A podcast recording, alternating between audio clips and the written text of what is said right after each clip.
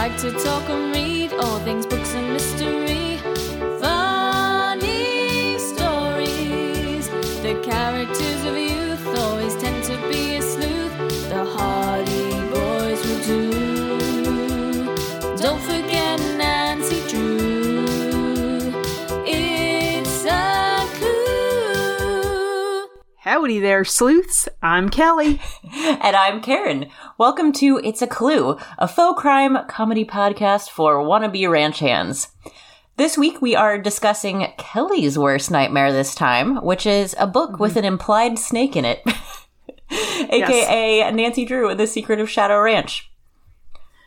How did you? Yeah. Uh, only only thing worse than an implied snake is an actual snake, or a lot of snakes. So yeah, this this is like better than Indiana Jones, but still worse than any other non-snaked Nancy Drew book. I feel like an implied snake is worse than a, a seen snake because you don't know where it's located.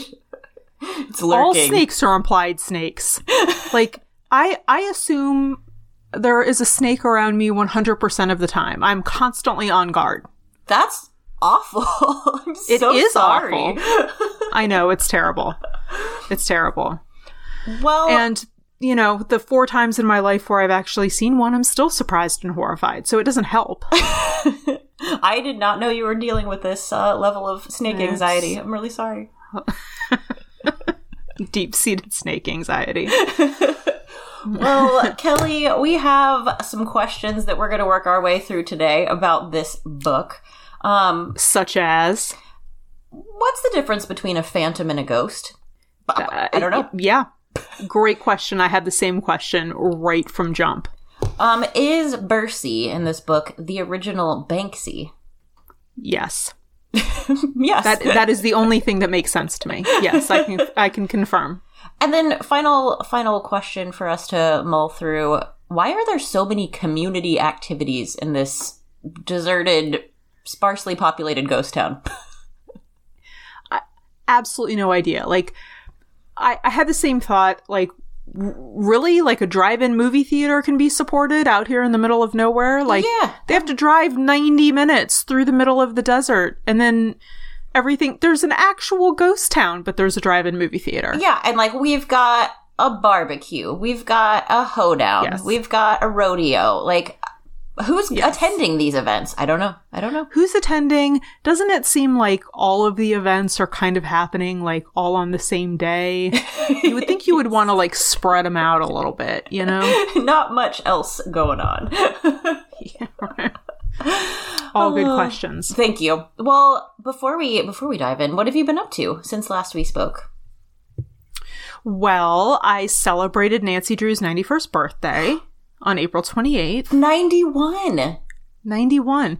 And so 91 years since Old Clock was published, comma, but that would mean that Nancy turned uh 109. Oh, good good math. Thank you. It was quick and I'm not entirely sure it's correct, but let's let's go with that. Moving on. I typically like to have a calculator for that basic arithmetic, but we're going to go with 109. Sounded good to me. Um, other than that, as a justification for eating cupcakes on Wednesday, um, I planted some stuff in my. I am very lucky to have essentially no grass to, to mow. So, like, I'm doing, you know, like container gardening basically on my Oh. patio. That's fun. And this year, I am growing strawberries, and I have my first strawberry. really? Yes. Did you what did I- you did you eat it? Or is it still growing? No, no. I'm like it. No, I, I want to put it in a museum. Eat it. The first berry. The first and possibly only berry. I'm pretty sure it was there when I bought the plant, but I'm going with I made that berry. I fully believe that and I I applaud you. I have not Thank you. successfully kept pretty much any plant I've ever touched alive, so that's huge. I'm I'm doing better this year. I'm doing better. I'm being very attentive. I'm like talking to all of my plants. I'm checking their moisture level. For Wow. what? I'm not sure. You know, I'm not really sure if they're over or under at any point, but I know how moist they are.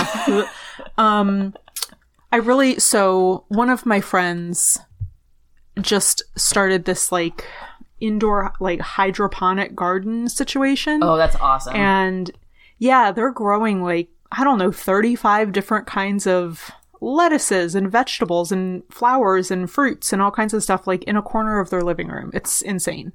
So now I want to do that. Um, but I fear that that would drive the cat insane with things to chew on, so probably not. True. Yes, yes. Yeah. Yeah. So that's that's been my big week. Um, but I do have to tell you, I just I am totally sucked into this show, Ooh. and I have a feeling it's gonna like lead me down the little rabbit hole. Um, so What is it? we're. Let me be clear, like there is no sponsorship involved here. Um, yet. Not yet. up yet. Yet. Uh, Acorn TV, hit me up. So I I signed up for like my free week of Acorn specifically because they have I didn't even know this was a thing. There was a remake of um and then there were none. Agatha Christie's and then there were none. Stop Back it. like I don't know. I'm kind of making this up. I want to say it was like 2015, 2016. Um and like the there's a ton of huge name British actors in it. Um and it's it's like three parts I think. It's like it's about 3 hours long. Um and yeah, it's a remake of And Then There Were None. And I'm not done with it yet. I'm just I've got one section left to go. But there's there's like a whole lot more stuff like that um on Acorn, so I have a feeling it's Permanent. Probably I'm gonna let that I'm gonna let that free week ride on. Their plan worked. yeah, yeah, they got me. oh, that is so exciting. And you, through doing this podcast, you have made me really want to reread all of the Agathas again. I mean, not I- Yeah. that made it sound like I've read all of them previously, which I have not, to be clear. But I really want to go back and just like start at the beginning and make my way through. Yeah. I know it's I, haven't read them all either. I don't think I've read I've read a lot of them, but it's been a long time and yeah, they're so good. And I mean, those Agatha Christie books I don't I mean, I can't even remember I, I can never figure out what the solution is. Never, never, never. Um, including when I've already read them. Like I'm telling you what, I cannot remember what the solution is with and then there were none right now, even though I've read that book probably four times. That is very shocking for coming from a seasoned sleuth like yourself. I know. I know. anyway, how about you? What are you up to? Um, a lovely week here. Yes, okay. So yesterday I went for a walk with my friend. We were like, haven't seen you forever. Let's go outside. And we walked all through Capitol Hill in Seattle. and in addition to being a Sounds very fancy. it's well, it's a very cool neighborhood. It's like the the hip neighborhood for sure. And there are huge mansions in this neighborhood. Like mansion with a capital M. They are I, I've never seen anything like these houses before. They're insane. And um there was one that we walked past and I was like, "Oh, there is for sure at least one ghost in that house. It was super creepy looking. So then, Yeah. wh- why did I do this to myself? I don't know. So then I started Googling. I'm like, I bet there are some good haunted mansion stories in Seattle. Okay, pause. I am shocked I know. that I Karen. I know. I know. I It's think like you're are you facing your ghosty fears? I dipped my toe in the water with Lilac Inn, and now I'm just like, give me a ghost. Like I don't want. I, Give me some more. I'm ready. I still don't my, want my loins are girded. I don't want to see one, but I feel okay reading about them in the light of day on Google. it's That- so well, that's okay. I give you I give you credit for that. Like I don't want to watch shows about snakes. Uh, so to- same- you're braver same. than me. Yes. So I found out about this one haunted mansion that I wanted to tell you about because it is Ooh. so weird and I have more googling to do on this but it's it's not in Capitol Hill it's in this neighborhood called Georgetown which apparently back in the late 1800s and early 1900s was the red light district of Seattle and I was like oh I can't even wait for what I'm about to learn so Georgetown Castle is the name of this. It is this huge building that has been in the news a lot lately because, well, I actually not like super recently, but a mother and son bought this mansion and are renovating it and like living there, which is insane because it is for sure super haunted.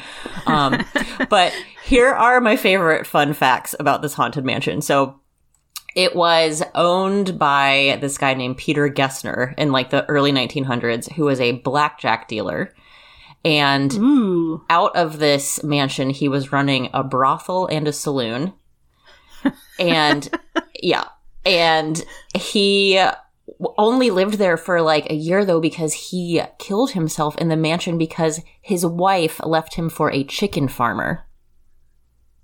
Wow. Okay. Yeah, so Man, Peter must have been pretty bad. uh, Peter was in a bad spot. And so he is, of course, one of the ghosts that allegedly haunts this this mansion, like the upper floors of the mansion. He can be seen and heard wandering around. A- adds up, and I bet he's not a Casper friendly ghost either. No, he is not a, a happy a happy spirit. And then Is he, is he just like is he just like walking around like glowering, trying to deal cards, probably. just And like then- yelling, "The house won again"? So there's a the house did the house did win. Um, so there's Literally. a plaque in front of this mansion, the Georgetown Castle, with like some fun facts on it. And the plaque mentions a ghost named Sarah. And I'm like, who is this Sarah character? And it sounds like there are many myths and legends surrounding who Sarah is, and no one's entirely sure. But one of the preva- you're gonna die. One of the prevailing myths about this ghost is that she was uh, an employee of the brothel, I will say. And Okay, all right. she was strangled in the house by a magician. Karen, this is everything you've ever wanted in a story. I know. I was like, "There's a magician. I finally have a magician, but uh, but a bad, a very bad magician." A bad magician. yeah, Do, do you think do you think he was like an evil magician or was he a bad magician? like he was doing a a scarf trick and he accidentally strangled her with the scarf. Yes. He's like, "Uh-oh." fantastic question and unclear we don't know so um i did see and i am too much of a baby to watch this so you're gonna have to to watch it for me but apparently watch it. this house has been on several like ghost hunter television shows um where they send in you know the Oh, I'm on it. You gotta watch it and and then just like report back because i'm too scared Left him for a chicken farm. I oh man, poor Sarah. But i know I do I do need to know more about this magician. yeah i i do as well so uh that's your homework assignment for me It's like you you think that maybe if you were just learning how to be a magician and you wanted to like go to a brothel to try out some tricks, like maybe start with is this is this your card first uh, like pull a before quarter you go out straight to the yeah scarf Yeah, tied around the neck quarter and- behind yeah. an ear like don't be like precisely. don't be sawing somebody in half on your first day on the job Thank you, thank you. You're like I'm not sure how this works, but I feel like it's going to go great. Hop on in the box. what could go wrong What can go wrong? It's just abracadabra, right? And then and then you saw no then- other. Uh, there's been a mishap Um, well, I that is amazing information to have, and I will 100% start watching shows and report back. thank you so much i cannot wait for You're what you learn I'm I'm here for you. thank you You're welcome. If there's ever a snake video I need for you to watch, send it my way i got it just want you to remember this. yep i'll be i'll be ready Perfect. uh, well, should we start talking about Secret Shadow Ranch? i think we probably should I think I think we should. I mean, this is a pretty popular one. It it is. We got a lot of feedback from friends and listeners that they were excited for us to get to this one because it was one that Yes. they specifically remembered enjoying in their youth. Which we'll get to, but I can understand that. Yeah. Yeah. Taking out, setting aside momentarily all of the extremely problematic things in the story, Oof. the like mystery portion is super fun. The mystery is fun. It's also a very different setting. We we're out of River Heights, Yes. which was a lovely change of pace. I was like, Yes. oh, change of scenery was much needed. Um, I can feel I can feel the humidity evaporating. Like I just, you know, the lake effect wind is gone. totally. There were no no boats. No, there were no boats. There was still a near drowning, but there were no boats. We were boat free for the first time in five books. yes, but I was just wa- anyway. Well, let's let's start with a little history, and then we'll get into the lack of boats. oh, So, lovely. This is book number five in the Nancy Drew series, uh, published in 1931. It was another Mildred Wirt Benson ghostwriting situation. So she's written supposedly, supposedly, um, all all of the books so far, So in the Nancy Drew series that we've talked about. Um, the night there w- there are two versions of this book, and I think this is kind of like Lilac Inn you were saying too, but um, the 1931 edition was completely different than the one that was rewritten in 65. Oh, So, I mean, I read the 65 version, you did too, but Yep. the 31 version, from what I understand, um, there was no Dave. There was, but there was like a local doctor who was interested in Nancy, but Oh. he apparently was like not her age. uh, uh, oh. Um, mhm. Um, there was no ghost horse. there was no Valentine bank robber plot. That was the so, best like, part. No hidden treasure. I know. Um, Alice's dad was still part of it, but he hadn't been kidnapped by bank robbers. He was suffering from amnesia and apparently just like, you know, roaming the West Phoenix, wherever, not knowing who he is. And there was, there's this, I think the main plot is about there's this young girl that's being guarded by an old mountain woman. oh, That so, was all I could find. So this was like a completely different different, book. book. Wow. Okay. completely different book. Um, I think Bess and George were still in it, but yeah, completely different plot. So I'm actually trying to get my hands on a copy of the original version just because I'm curious now. But anyway, so the the the new version was written in, I think it was 1965. Yes, 1965, and that's like basically the version we have. The edit didn't go far enough. Uh, no. Really needs to be re edited. There is some real and deep racism coming out in these books, yes. mostly toward the Native American culture. I was like, listen, we both knew like we were gonna run into some stuff. It was gonna be reading happen. these old books, Yeah. and you know, I actually was hopeful after last week when we read Lilac Inn, and we learned that that book had been heavily edited to edit out all of the racism that was so prevalent in it. Right. And so I'm like, why did we not do that with this book? Because Right. it is still there.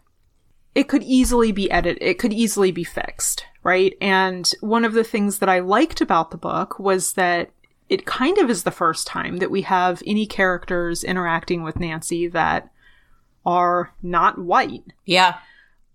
Um, and she really does consider the Native American woman who runs the shop in town that she interacts with on multiple occasions, Mary, to be like a friend. Yep. You know, and they have a friendly relationship and, and like that was kind of nice. It's it's unfortunately all of the terminology about Native Americans and the, you know, total cultural appropriation when all three of them go Ugh.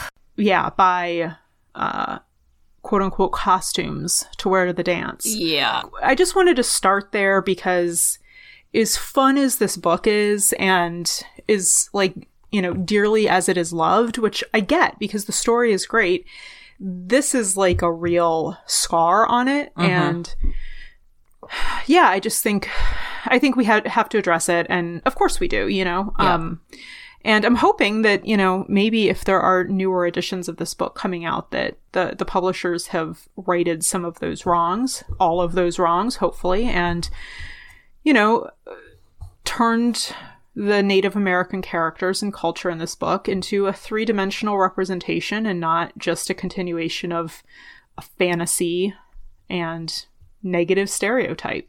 So, I could not agree more. And, uh, you know, publishers of this book, we both happen to be writers. So if you're hiring for a, a ghostwriter, the, Happy to help. the latest set of ghostwriters, Kelly, will be happy to rewrite this book for you. ghostwriters or is it phantom writers? Hmm. Great question. I would also like to. Sorry, I can't help it. I would like to address another situation in this book. Please. And this was also something that we knew was coming that I distinctly remembered really bothering me about these books. Like, we finally have Bess and George present, and holy lord, the body shaming mm-hmm. of Bess oh is Oh like gosh, right? painful. I, I'm like, can we not have a Yeah. fat shaming element in this book? But that that also when you when you do your rewrite of this book, please save Bess because she is treated very Save poorly in this book. yes, like let the girl have a hot dog without being ridiculed, please. And you know, it, it's it's interesting because like as a woman who has always like been larger than average, I really loved that there was like a character that I could relate to in these books when I was a kid, right? I was like, oh, I'm plump like Bess. Comma, but it does not need to be her only defining characteristic. And she also does not need to be shamed for it. And, you know, I, well, I think we'll talk about this a little bit more later too, but I don't, maybe, maybe it has been in all four books and I just haven't been sensitive to it before now, but I felt like their Nancy George and Bess's appearance was talked about way more Oh, in these books. Uh, completely agreed. Yes, I I 100% agree with you. um, I'm hoping, and because I, I really, like, I mean, I thought I remembered these books when we started this podcast. I haven't remembered a single thing. Unless it's in the title of the book, I have no idea what's happening. Um, so I'm hoping that maybe these will evolve in a in a better way when it comes to the way they're representing these young women. I'm I'm trying to be optimistic about it. I am as well. Um, but I do think that your next pivot is you are the next female writer in the the great esteemed line of these books. Like Mildred, move over. Kelly's going to rewrite all the Nancy Drews. Mildred, I'm going to take a whack at this. The first step is we're going to change the title of the old clock. We're just going to cut that from the from the archive. Like we Be like, there's nothing we can do to save this one. that one I'll start with the staircase. a lost cause. Yeah. There's nothing. There's nothing that can be done here. Uh, maybe I'll add in like a time travel situation, and then it can be Oh. like a novella because she'll just like be back and forth to people's places like real quick, and then it'll be done. I love I see you're already doing a better job. I'm like, I'm there. And then she's gonna lose the key to the transponster or whatever it is. That was more like a Chandler Bing type time travel device, but um, and then it'll go away for the rest of them, and then we'll be back in normal River Heightsville. Perfect. Also, I'm taking all the snakes out. you can only take the snakes out if you take all the ghosts out. I cannot agree to that, so we'll leave the snakes in. Anything else to add on any of that, or shall we move on? I think let's move on. Um, and on a lighter note, would you like me to share hmm. my favorite one sentence plot submission from this week? Oh, I sure would. so, and let just just pause as i too have access of course to our instagram account i just would like to say if you selected the one that i think you did i would like for you to sing it I will. I. I've actually been practicing. I was like, yes So That's my girl. this there was a there was a uh, musical element to this submission, as Kelly mentioned. It came from Nancy Drew Eats on Instagram, and it is so perfect. Are you ready? i'm ready Hey, shorty, it's your ghost horse. We'll arrest you because you're the worst. yes yes and I really liked that one Yes. because well done a shorty is a character. There is a ghost horse. It works perfectly It- in this and it song. is and it is shorty's ghost Horse. It is. Shorty's ghost horse. And Uh-huh. I, the second I picked up this book and saw the ghost horse on the cover, I had a Katy Perry song stuck in my head, which I've been singing all week. Garrett is probably going to kick me out of the house, but I just keep singing that, that Katy Perry, Perry lyric slightly edited to be, I'm coming at you like a ghost horse.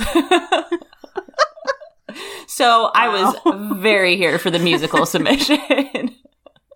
Perfect. Perfect. A, a double musical submission. Indeed. Uh, well, thank you to everybody who participated. It was a uh, very fun week uh, It was. for one sentence plots. So, It was. Um, and speaking of plots, sister, yes. Yes. your favorite thing. You got to do the super fast plot overview this week. I know you love it. I it. actually am excited. I feel like I did a tight job this week and I'm ready. All right. Well, lay it on us. Okay. Hmm. Me, me, me, me, me. Nancy is heading out to Phoenix to meet up with her new to us besties, George and Bess, whose aunt and uncle own their vacation destination, Shadow Ranch. When Nancy's plane lands, George and Bess tell her that they're going to have to go home the next day because, dun dun dun, there's a mystery at the ranch, and their uncle thinks it's unsafe for them to stay. Nancy says, I'll change his mind, no worries. Before they can climb in the car to drive the 90 minutes through the desert to the ranch, Nancy receives not one, but two threatening notes from a gray haired stranger, one of which is wrapped around a snake rattle. Dislike. Zero stars. In typical Nancy fashion, she ignores the threats and climbs behind the wheel. Pretty soon, whilst in the middle of the million degree desert, the car overheats and the gals discover they've been sabotaged. One of their thermoses is empty, even though ranch hand Shorty was supposed to refill it. Spoiler alert Shorty is clearly the villain.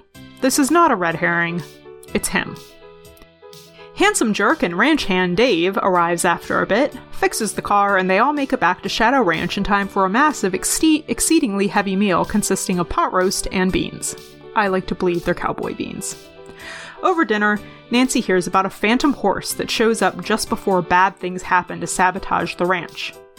She's told that this is the curse of Dirk Valentine, who was not a tennis pro, but an old timey desperado from the 1800s who was killed on the ranch while visiting his true love, who happened to be the sheriff's daughter. Not only did Valentine hide his treasure at the ranch for his girlfriend to find, he also cursed the ranch. A double whammy. We later learn that Dave is related to Valentine's girlfriend and is working at the ranch while secretly searching for his family's lost treasure. Oh, side plot. George and Bess have another cousin, Alice, who is younger and also visiting the ranch while she kind of searches for her missing father, who's a bank president and pastel artist. He has been missing for six months ever since his bank was robbed. It does not appear that Alice has made much headway, so it's a good thing that a sleuth came to visit. Nancy tracks down clue after clue an antique locket with a hidden message, a trap door and hidden passageway, a concealed message, and a hidden bottle. Lots of hidden things. The investigation is risky, though. She is bucked from her horse, nearly run down by a herd of palominos, caught in a rock slide, almost drowned in a river, and narrowly avoids being kidnapped by a couple of bad hombres. Don't worry, she has some fun too, like exploring a legit ghost town and attending a square dance and rodeo with her vacation boyfriend, Dave. Combined with her clever investigating and deduction skills, Nancy thinks she knows where the treasure is hidden. She also suspects that the Phantom Horse saboteurs are trying to drive everyone away from the ranch so they can search for Valentine's treasure in peace. Makes sense, but a Phantom Horse seems unnecessarily theatrical. After pointing the suspected villains in the wrong direction, literally she sends them off to follow the ranch hands on a wild goose chase, Nancy, along with Bess, George, and Alice, go to search the abandoned cliff dwellings for the treasure. There, Nancy's hunch is verified. She finds a huge box of Valentine's treasure gold pressed into hearts, because, you know, Valentine, jewels, and cash. Woohoo! They also find Alice's dad, tied up, hungry, and weak, because guess what? The Phantom Horse saboteurs are also the bank robbers from the Cousin Alice subplot. Nancy sets a fire to alert Dave and the others that they found the treasure, but before the blaze is fully ablaze, the gray haired dude, last name Diamond, from the airport, snatches her and puts the fire out. Diamond's co conspirators, Shorty and Bryce, have locked George Alice Bess, Alice's dad, and the treasure in a dark room. So dark, in fact, that Shorty can't actually see the treasure. So Nancy grabs a big rock in the dark and throws it over the cliff, and convinces the three villains that it was the treasure she threw over. Shorty and Bryce go to look for it, and Diamond stays behind to off the hostages with dynamite. Luckily, they still have the treasure. Bess and George were sitting on it all along. Just then, rescue comes. Dave had seen the teeny tiny fire before Diamond put it out. the bad hombres are arrested, the bank loot is retrieved, Dave gets his family's treasure, and Nancy returns to knitting a sweater while waiting for her next mystery. The end. Kelly, that was so good. Thank you. It, Thank you, you. I, I tried really hard. you did an awesome job, and that that was very compact without missing any major plot points. Yes, thank you. I don't know how you I- did it. Mine was like 45 minutes last week, so I think you're the, the reigning champion of the plot summaries now. so, shall we deep dive into our hot topics for today? Yes, we should. You you paused so long, I was like, oh no, the the plan I, has I changed. paused. I was like, are are we are we still deep diving? Must we still deep dive? Can we not we must. The can we su- not like ride a horse and do our topics for the week or something? Let's let's gallop right into today's hot topics, partner. Perfect. So- That's what I was looking for. I I'm very excited. We really enjoyed doing the vocabulary lesson last week, the lexicon of Nancy Drew, and we got some mm-hmm. really interesting feedback from folks on that had actually heard some of those terms in real life before, which we had not. So more vocabulary coming in hot today.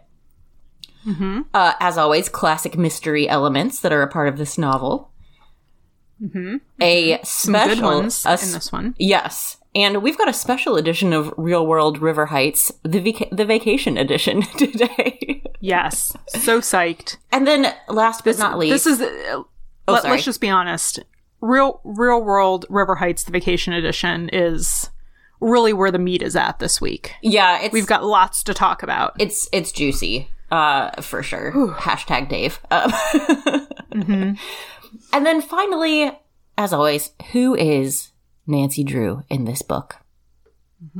Now, before we Mm-hmm. Can't wait. before we gallop in, as you said, Kelly, um, thoughts and musings. What are your overall impressions of this book beyond beyond what we've already addressed? Yes.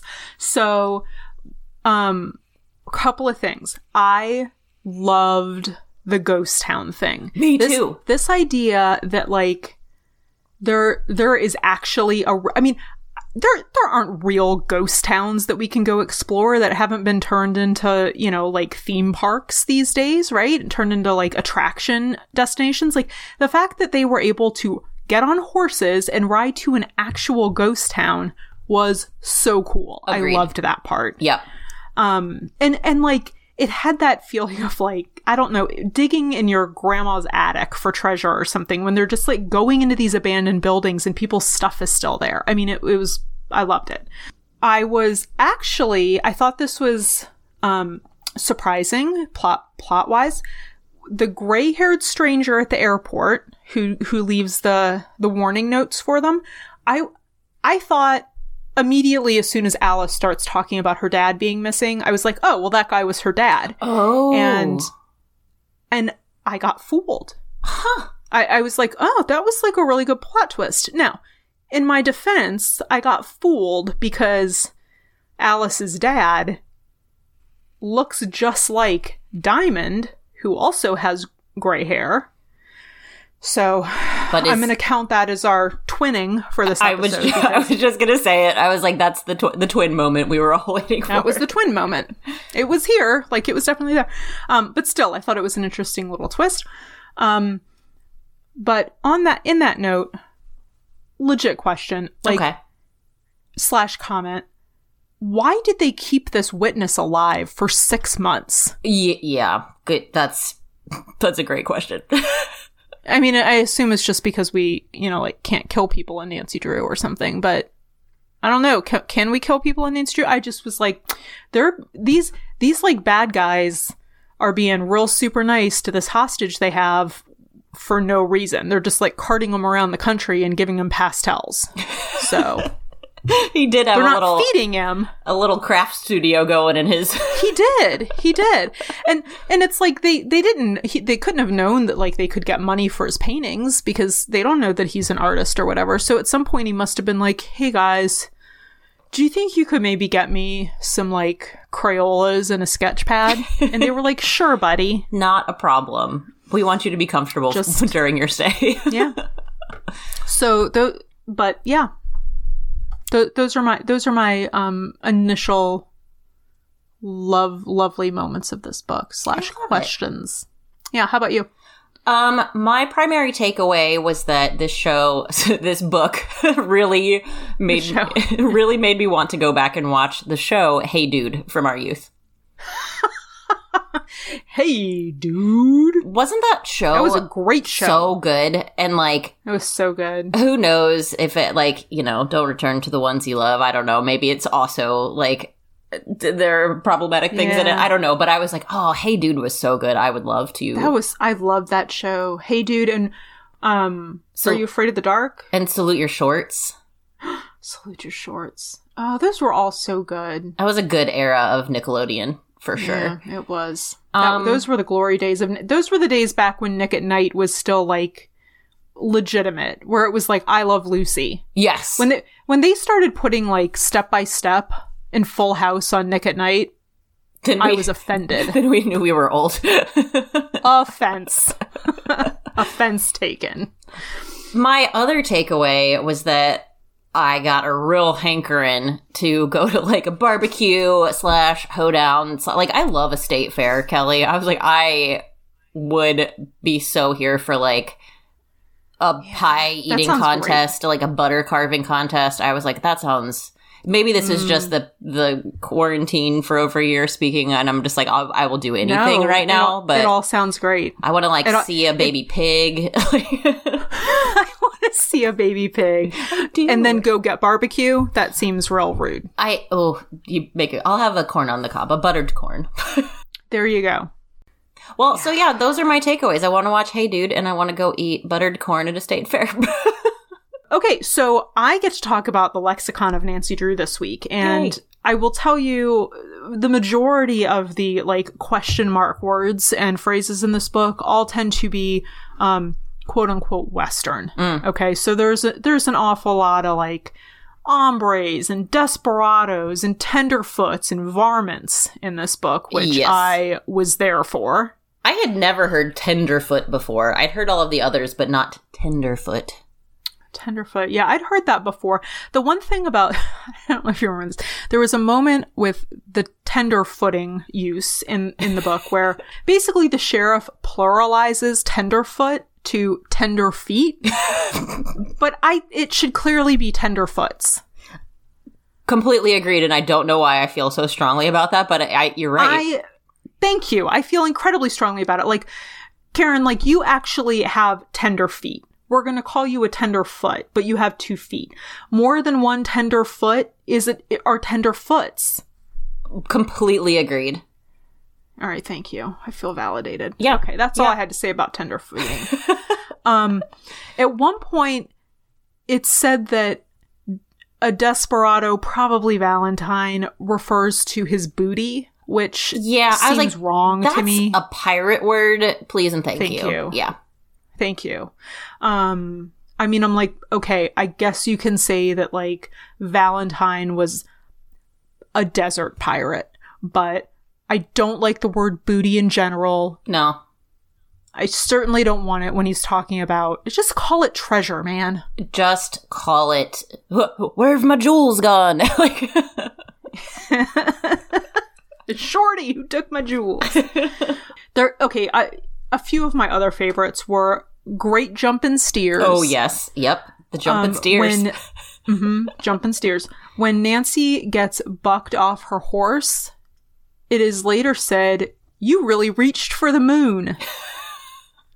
it's like, man, that's good. I like that one. I I'm trying to think of like a situation in my life where I would be able to use that, but it would probably have to involve like a trampoline. Yeah, well, and like, didn't Woody from Toy Story say something about reach for the moon? I think that's like, I think that is. Oh, a- really? I think that's a cowboyism. I think that's legit. I love it so much. If- that if- one made me laugh. If Woody said it, it's it's real. My last real favorite cowboyism was quote unquote, we're going to put on a big feed, meaning we're going to eat a lot of food. yes, We're going to put on a big feed. I was like picturing good. the humans with like the the sack around their neck, just like putting their face down in the food. it's efficient. Just like eating straight out of your mask. yes. This is just Fill where I keep my M&Ms. Yep.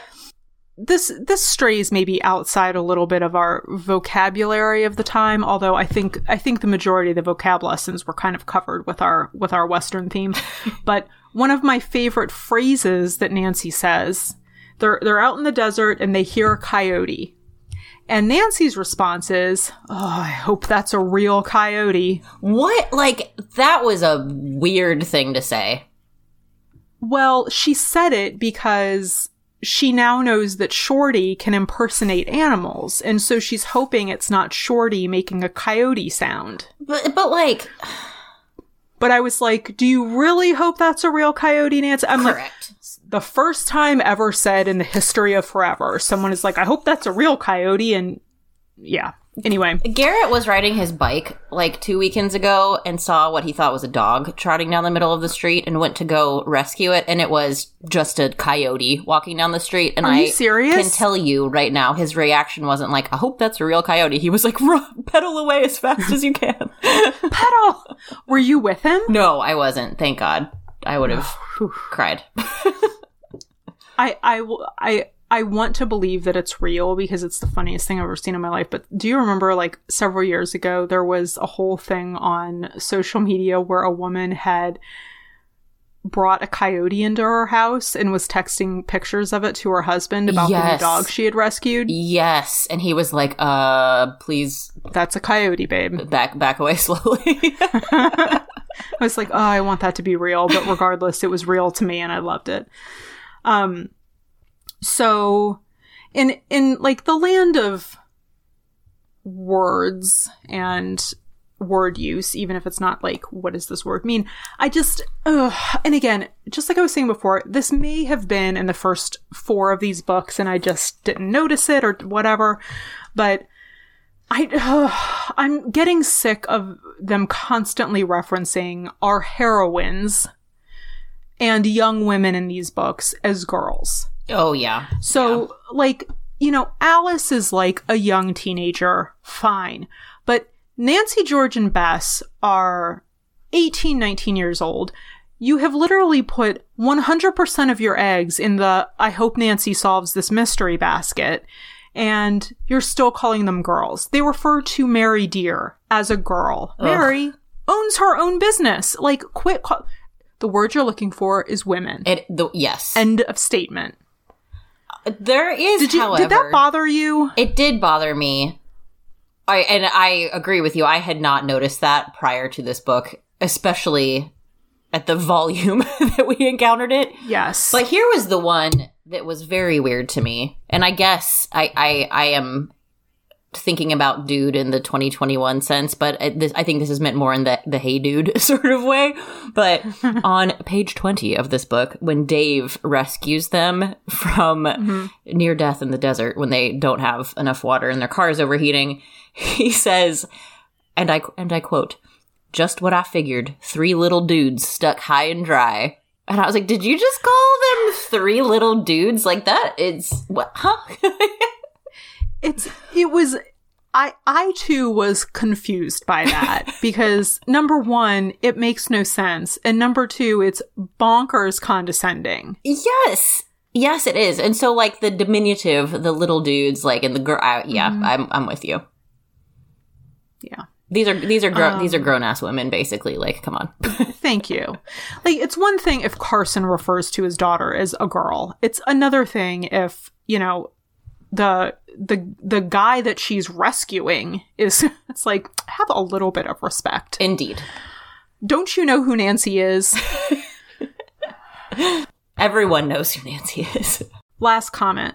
Can someone please get Mildred Wirt Benson like a baby names book or something? Because she cannot keep reusing the same names over and over again. I It's making me crazy. agree. I agree. I'm like, uh, like there was another Dirk. there, there were two Elizabeths in one book. Ugh. We had Bess, and then we met her Aunt Bet. And I just have to say, that has got to be, that must have been a very confusing, like, who's on first esky kind of summer. For sure.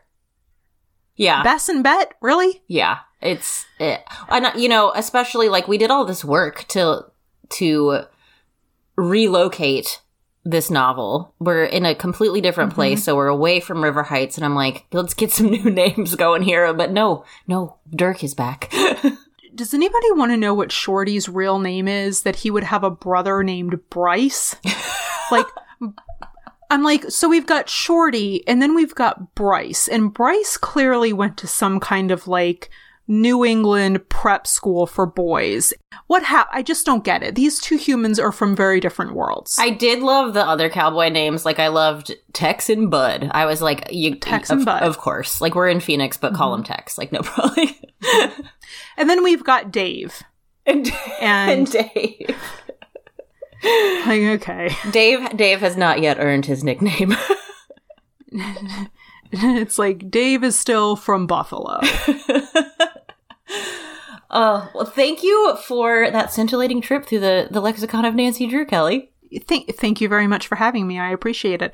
Would you like to walk us through perhaps like classic mystery elements used, utilized in Shadow Ranch? It would truly be my pleasure.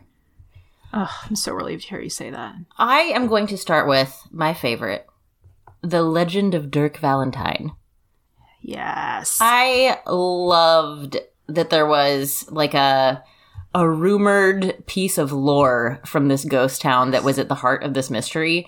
It was just so fun to to have to like uncover these these things that were shrouded in time and and in the the past of this Yeah. place.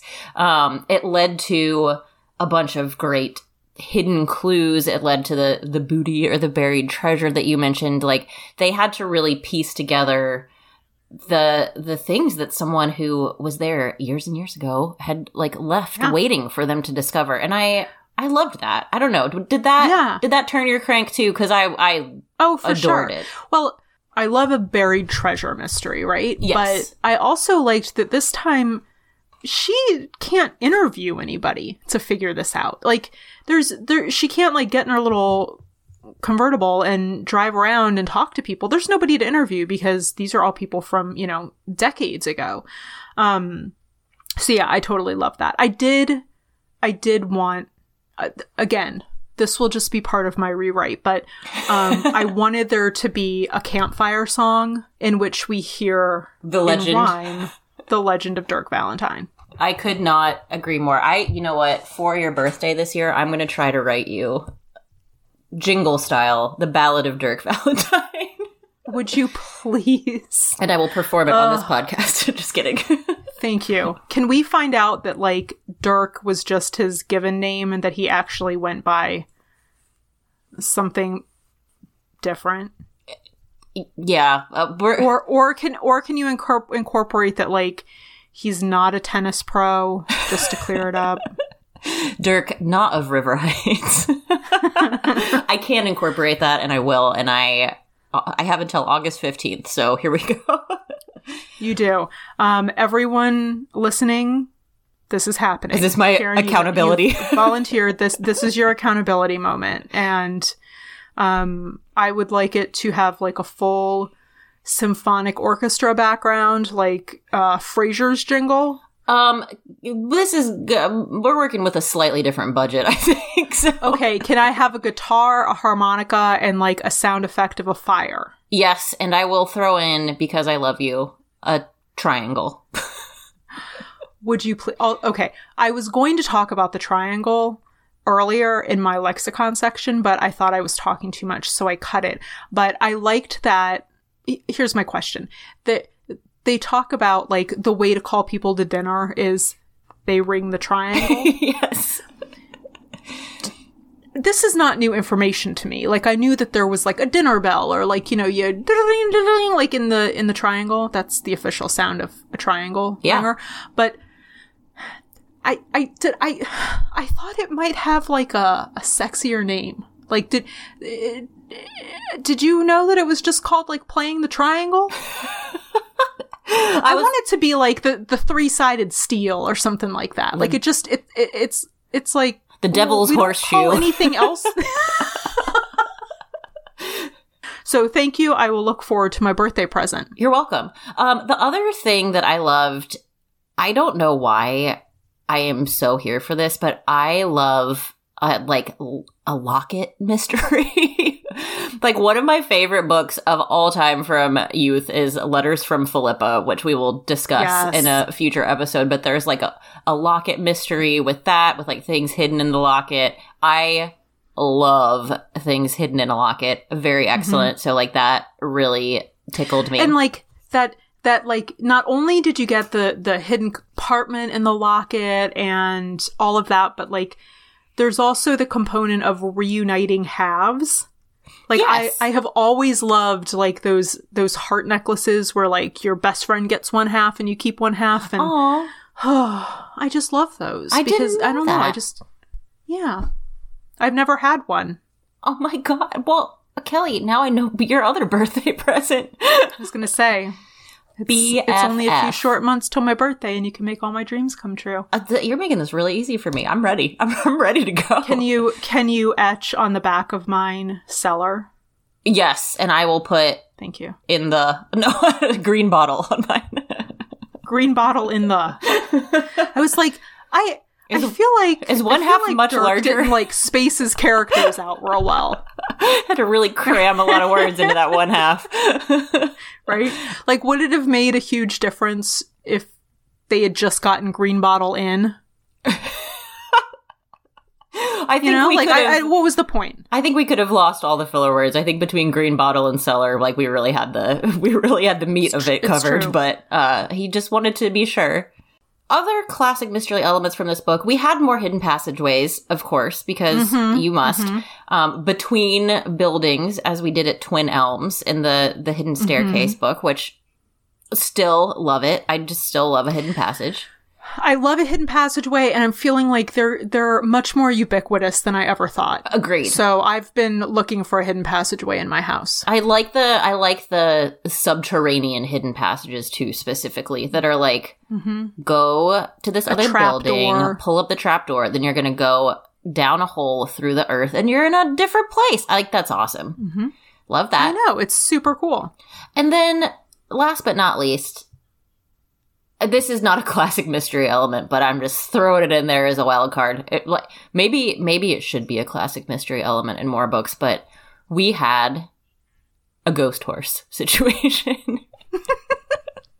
You know the the typical ghost horse. You'll get that with a mystery. Every once in a while, you just gotta you gotta throw in a ghost horse. So, would you would you regale our listeners with a little bit of information on the ghost horse? So, my rudimentary understanding of the ghost horse is that they took a horse, normal old skin and bones, flesh and blood, mortal horse, Regular horse. and regular old horsey, and painted him with phosphorescent paint, which sounds carcinogenic to me, but they slathered this poor horse up.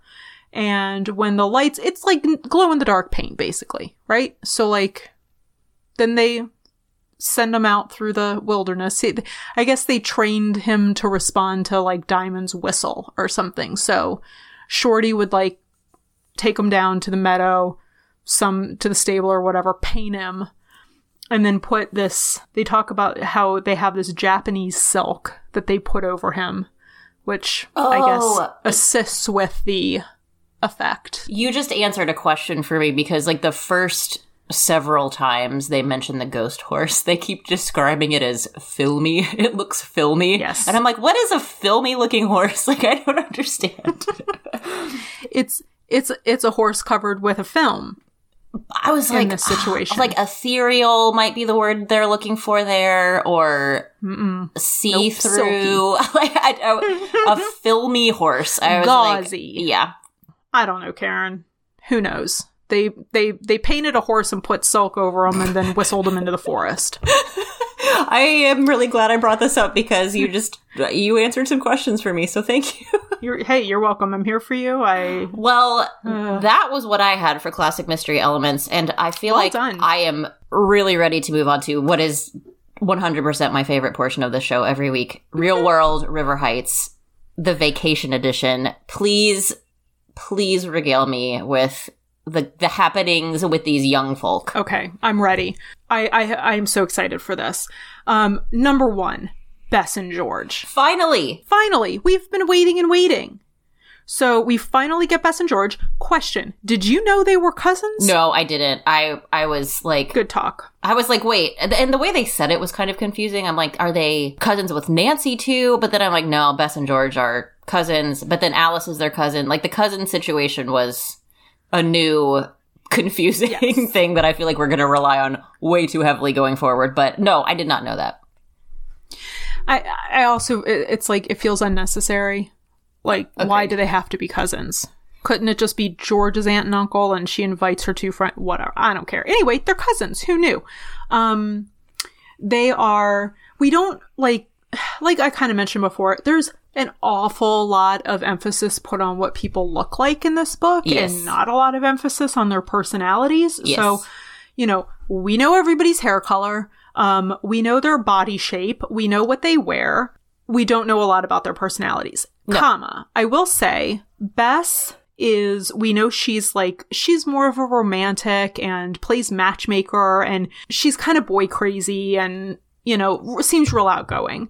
Um, George is sarcastic and sassy and kind of doesn't take any, you, you know, bull from anybody. They call her a tomboy a lot. hmm They call her a tomboy. Regardless of any of those characteristics, they both, at least in this book, are completely fearless, just like Nancy. Yeah. They hop on those horses, they cross those rivers, they they ha- express no fear or concern. Every time they would like all gallop off on their horses in three different directions to go investigate something in the dark of night on this ranch, I'm like, what are you doing? Have we learned nothing? I know. I know. You're unsafe. You are not in a safe situation. So I'm super happy about Bess and George. However, I am concerned that their arrival does come at a cost, Karen. I. Oh, Kelly. I'm so upset. It's finally happened. Is she go- is she gone forever? Helen. Helen's gone. I. Helen. I. I am.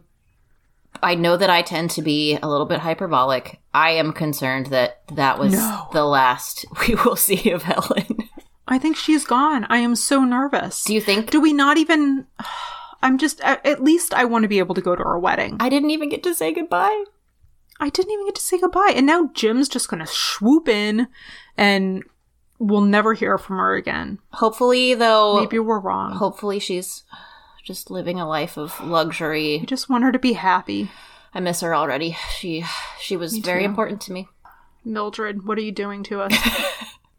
On a completely different, like, WTF mate moment, there is a random aside in this book where George is kind of like ribbing Nancy about going out with Dave. And she goes, and I quote, What's Ned gonna say? Oh, what is Ned going to say? Huh? This is the first time we've heard mention of Ned, and Nancy says, eh, like, I'm not quoting, but she says basically, don't worry about it. Uh, we'll be home long before he gets home from Europe. like, this is how we're gonna find out about Ned? Just a random mention in, in the middle of this book? Well, Kelly, I have a gift for you. You do? I googled it. Ooh, tell me, tell me, tell me. This was allegedly a mistake in the book. Really? It was a continuity error from what you were discussing at the beginning, where this book was completely rewritten, like totally different from Yeah. the 1931 book. Apparently, Ned was much more.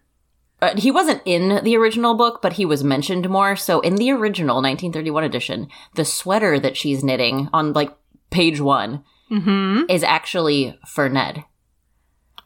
And he is like discussed throughout the book. She is apparently like dating him and is actually like awaiting his return because her boyfriend is out of town.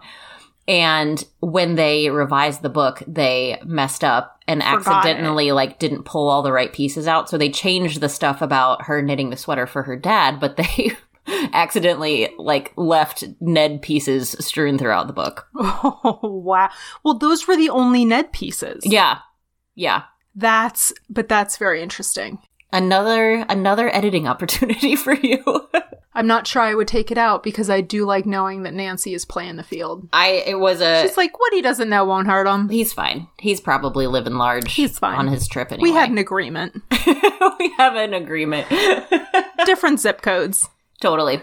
Okay, so speaking of boyfriends, then we have handsome jerk slash ranch hand Dave Gregory from Dave. Buffalo. Oh, Dave. Yeah, who is now from Phoenix. But anyway, so yeah, Dave is like her summertime boyfriend who's he's a jerk to her for the first like three quarters of the book, and then all of a sudden he uh he has a turnaround with her and he's like in love with her.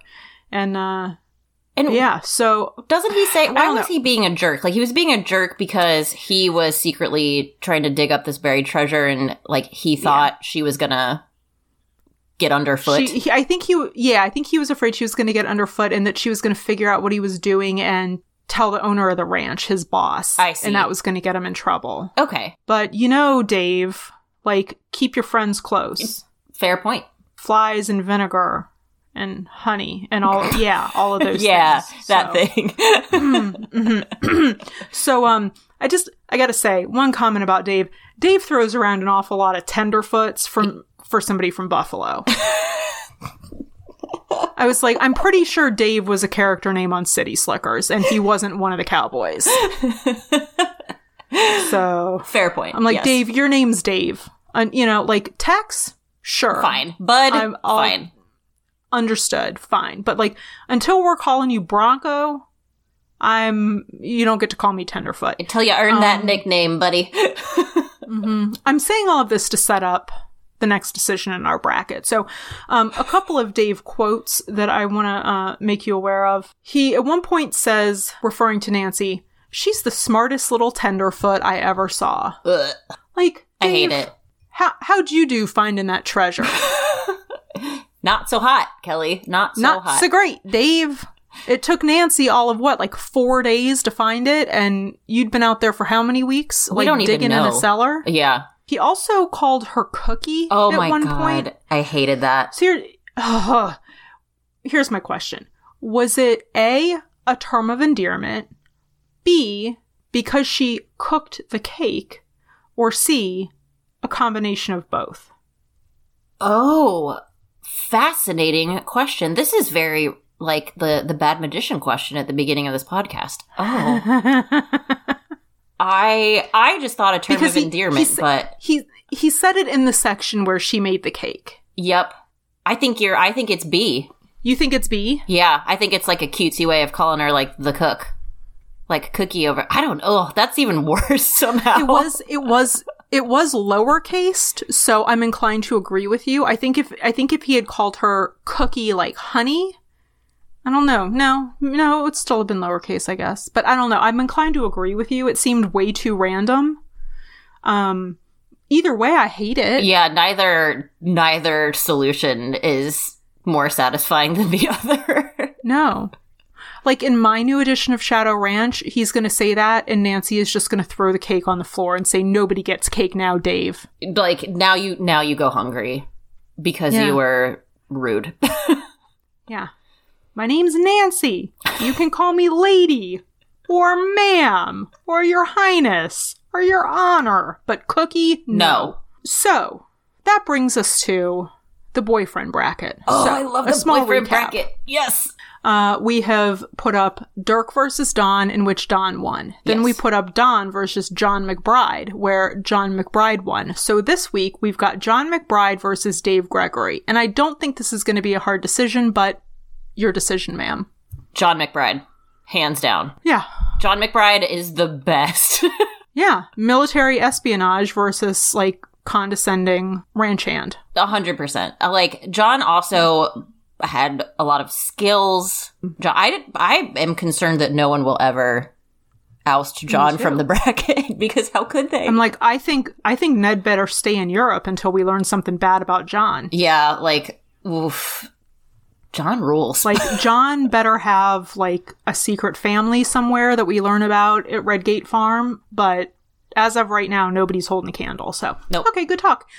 Um, that concludes Real World River Heights Vacation Edition. beautifully done. And I Thank you. think all that leaves before we move on to our open questions and our rating would be Kelly, who is Nancy in this book?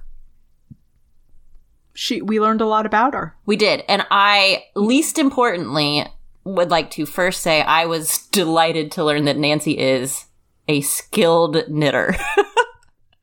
I, so was I.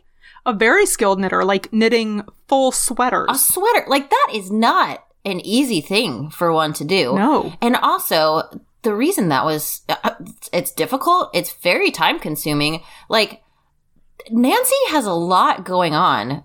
When is she, uh, when is she finding time to knit? I mean, I guess she was knitting I don't know. on the plane on the way there, which makes sense, but like, I, oh, I was like, Nancy has recreational hobbies. she does, which th- it's a good point because, you know, you kind of break up Nancy's day and it feels like she has a lot of time for sleuthing. She has an equal amount of time for like fun activities, Yes. Tennis. like your square dances, your Yes. tennis matches, your canoeing, etc. She clearly gets like 8 to 10 hours of sleep every day. And she's sitting down for 3 full meals every day.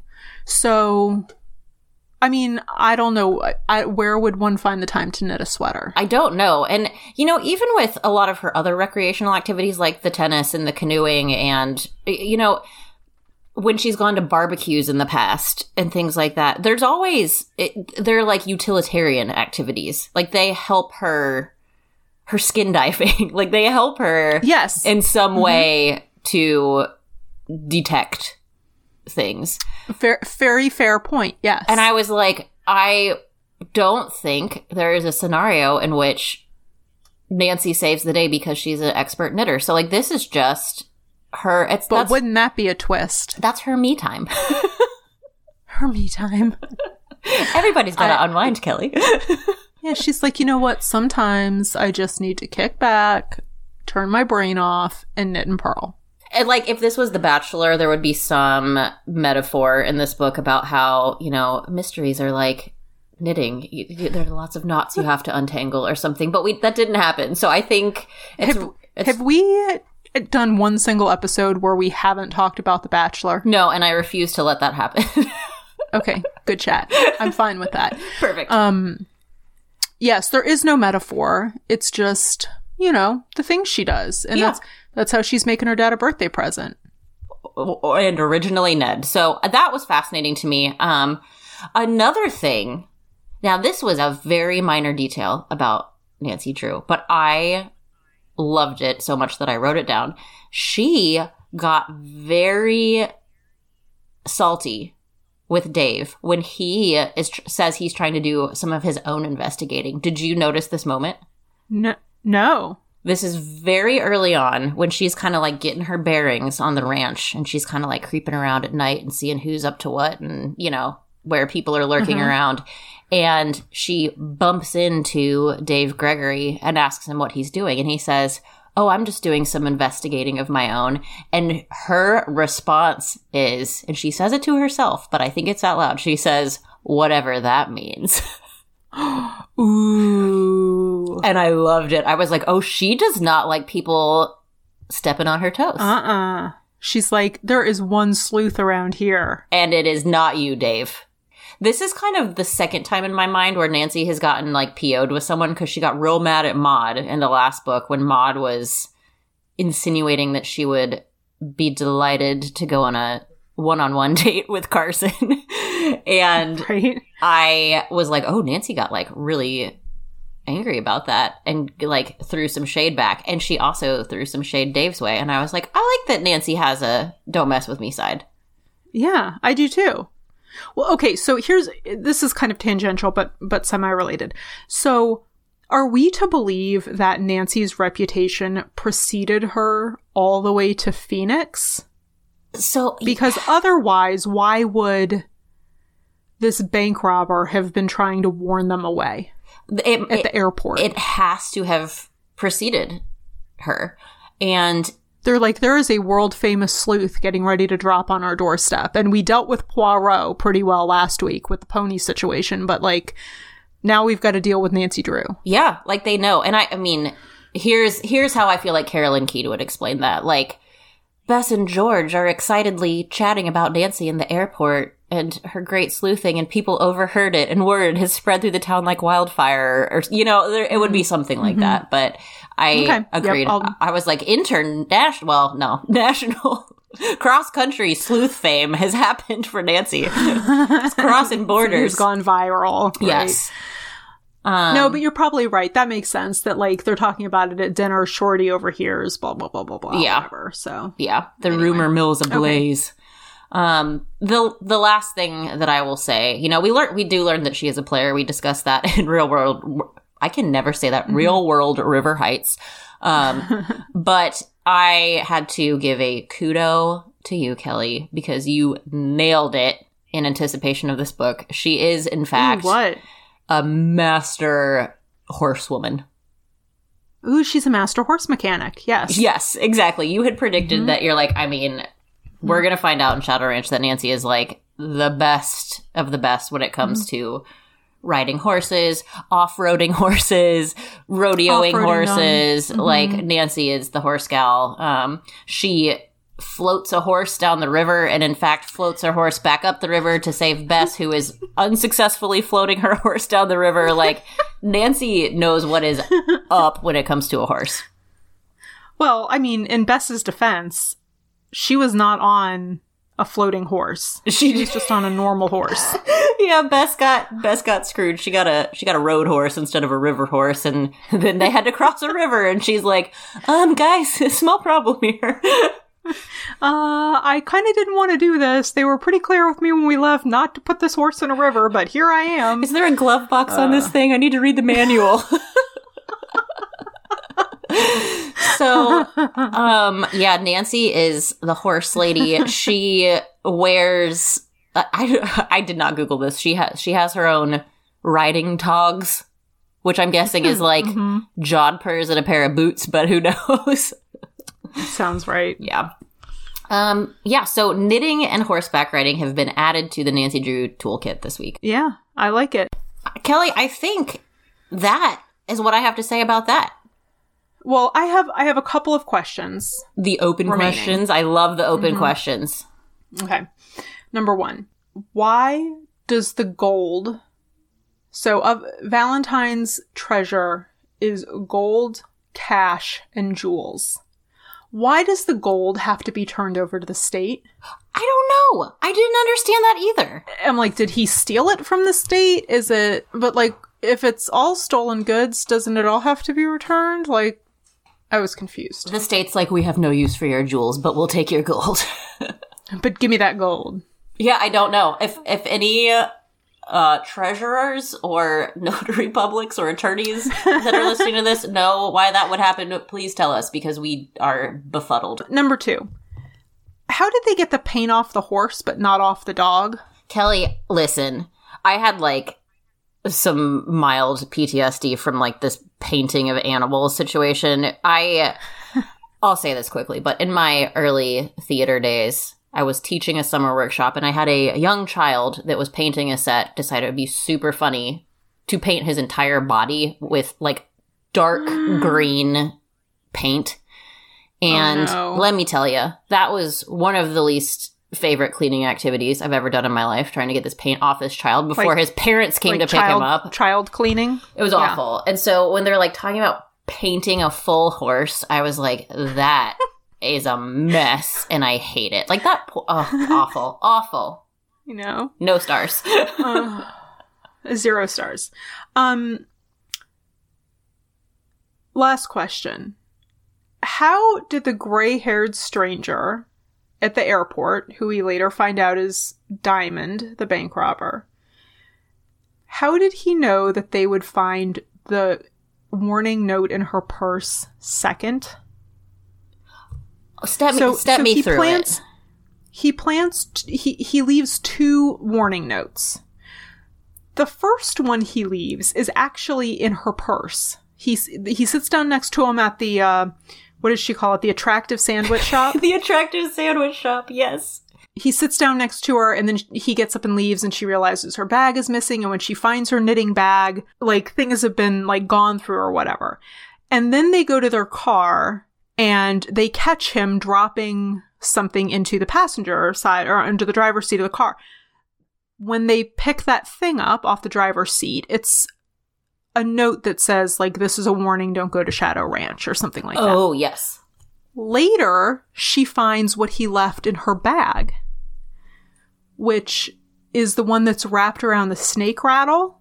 And and that note says, "This is your second and final warning." Oh, But he left it first.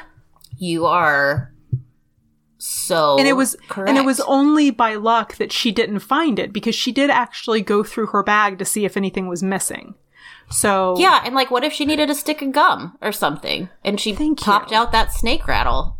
Good question. woof. hmm Seems again like an editing opportunity. Agreed. Agreed. Huh? Yeah, we were leaving a lot to chance. But if I'm missing something, I don't think you're missing anything. I think that is, in fact, an open question.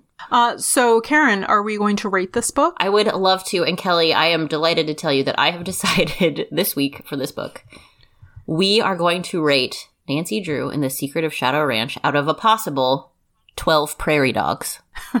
Seems appropriate. Yes. So I I will go first this week, and I am going to give Shadow Ranch four prairie dogs. That's so low, really? It is low, and I'm I removed several prairie dogs for racism, Yes. for body shaming. Bess. I removed yeah. several more prairie dogs because my best friend Helen is no longer in this book. I knew Um, that was going to cut you deep. It did. I was not happy with that. Um, I added prairie dogs for knitting and for floating horses. Okay, well, I'm going to give this one 7 out of 12 prairie dogs. Oh, oh, that's much higher than mine. Okay, tell me, tell me why. Well, I would have given it 12 out of 12 prairie dogs, but I deducted 5 for racism and fat shaming. I loved the plot of this book. I this one this one felt complex to me like Lilac Inn did, but it also seemed plausible. Eh, true, Like- true. there there is a world in which all of these things could have happened Yeah, a crazy fictional world, but a world, as opposed to like the submarine situation from the last book, which seemed completely implausible to me. So yeah, I loved I loved the mystery plot of this book. I love the clues that she found. I like the characters. I I you know, I'm super psyched for Bess and George, albeit I'm already missing Helen. I'm good. I, you know what, Kelly? You've talked me into it. I'm going. I'm going to give some prairie dogs back, and I I realize also that I may have given this a lower rating than The Secret of the Old Clock, which is impossible. So I'm going to up my. I'm going to up it to five prairie dogs. Yes, I feel better now. Okay, good. well, what are we reading next week? Well, Kelly, next week we are going to be savoring The Secret of Redgate Farm, and I have a question for you. Yes, I'm ready. Have you looked at the cover of this book yet? Mm-hmm. Sure have. Do you feel like Nancy may have aged like 15 years between books? she just looks. Oh, I don't know. The cover that I saw, she looks very different on the cover of this book than she has previously, and I was like, "Huh, maybe some time has elapsed, but or we have a new illustrator." Oh, I'll, ha- I'll have to check it out. I, I didn't pick up on that. My, I, I was looking at it going like, does she discover like Jesus's tomb or like what's happening here? It's, yeah, Like this a wormhole. cave in the woods with, yeah. So- I'm like, I'm intrigued. I I have no clue what this book is about. I have no indicators from the cover what this is about, so I'm just going in blind. the, I mean, the only thing on the cover is like there appears to be a cave. Yeah, I wouldn't necessarily expect to find caves frequently around farms based on the farms that I've been around in my life. They are typically fairly flat and non cave like, but What do I know? What- Caves also tend to be, in my experience, high snake and high bat priority zones, so I stay away from them. So they could be all over the place. I don't know. we'll find out. Well, hey, thank you for listening, everyone. And if you have a little bit of time, we would really appreciate it if you would rate, review, and subscribe. And, you know, give us a little love on social media. Tell any of your friends that you think might like the podcast. Please and thank you. and please remember what we learned today at Shadow Ranch. Mm-hmm. Don't ever take your normal, regular old street horse across a river. You need a river horse for that. That's good life advice. yes.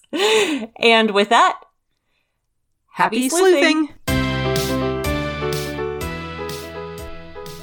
It's a Clue is hosted by Kelly Biscopink and Karen Farmer. Our logo is designed by Courtney Kyle. You can find her on social media at I am Courtney Kyle.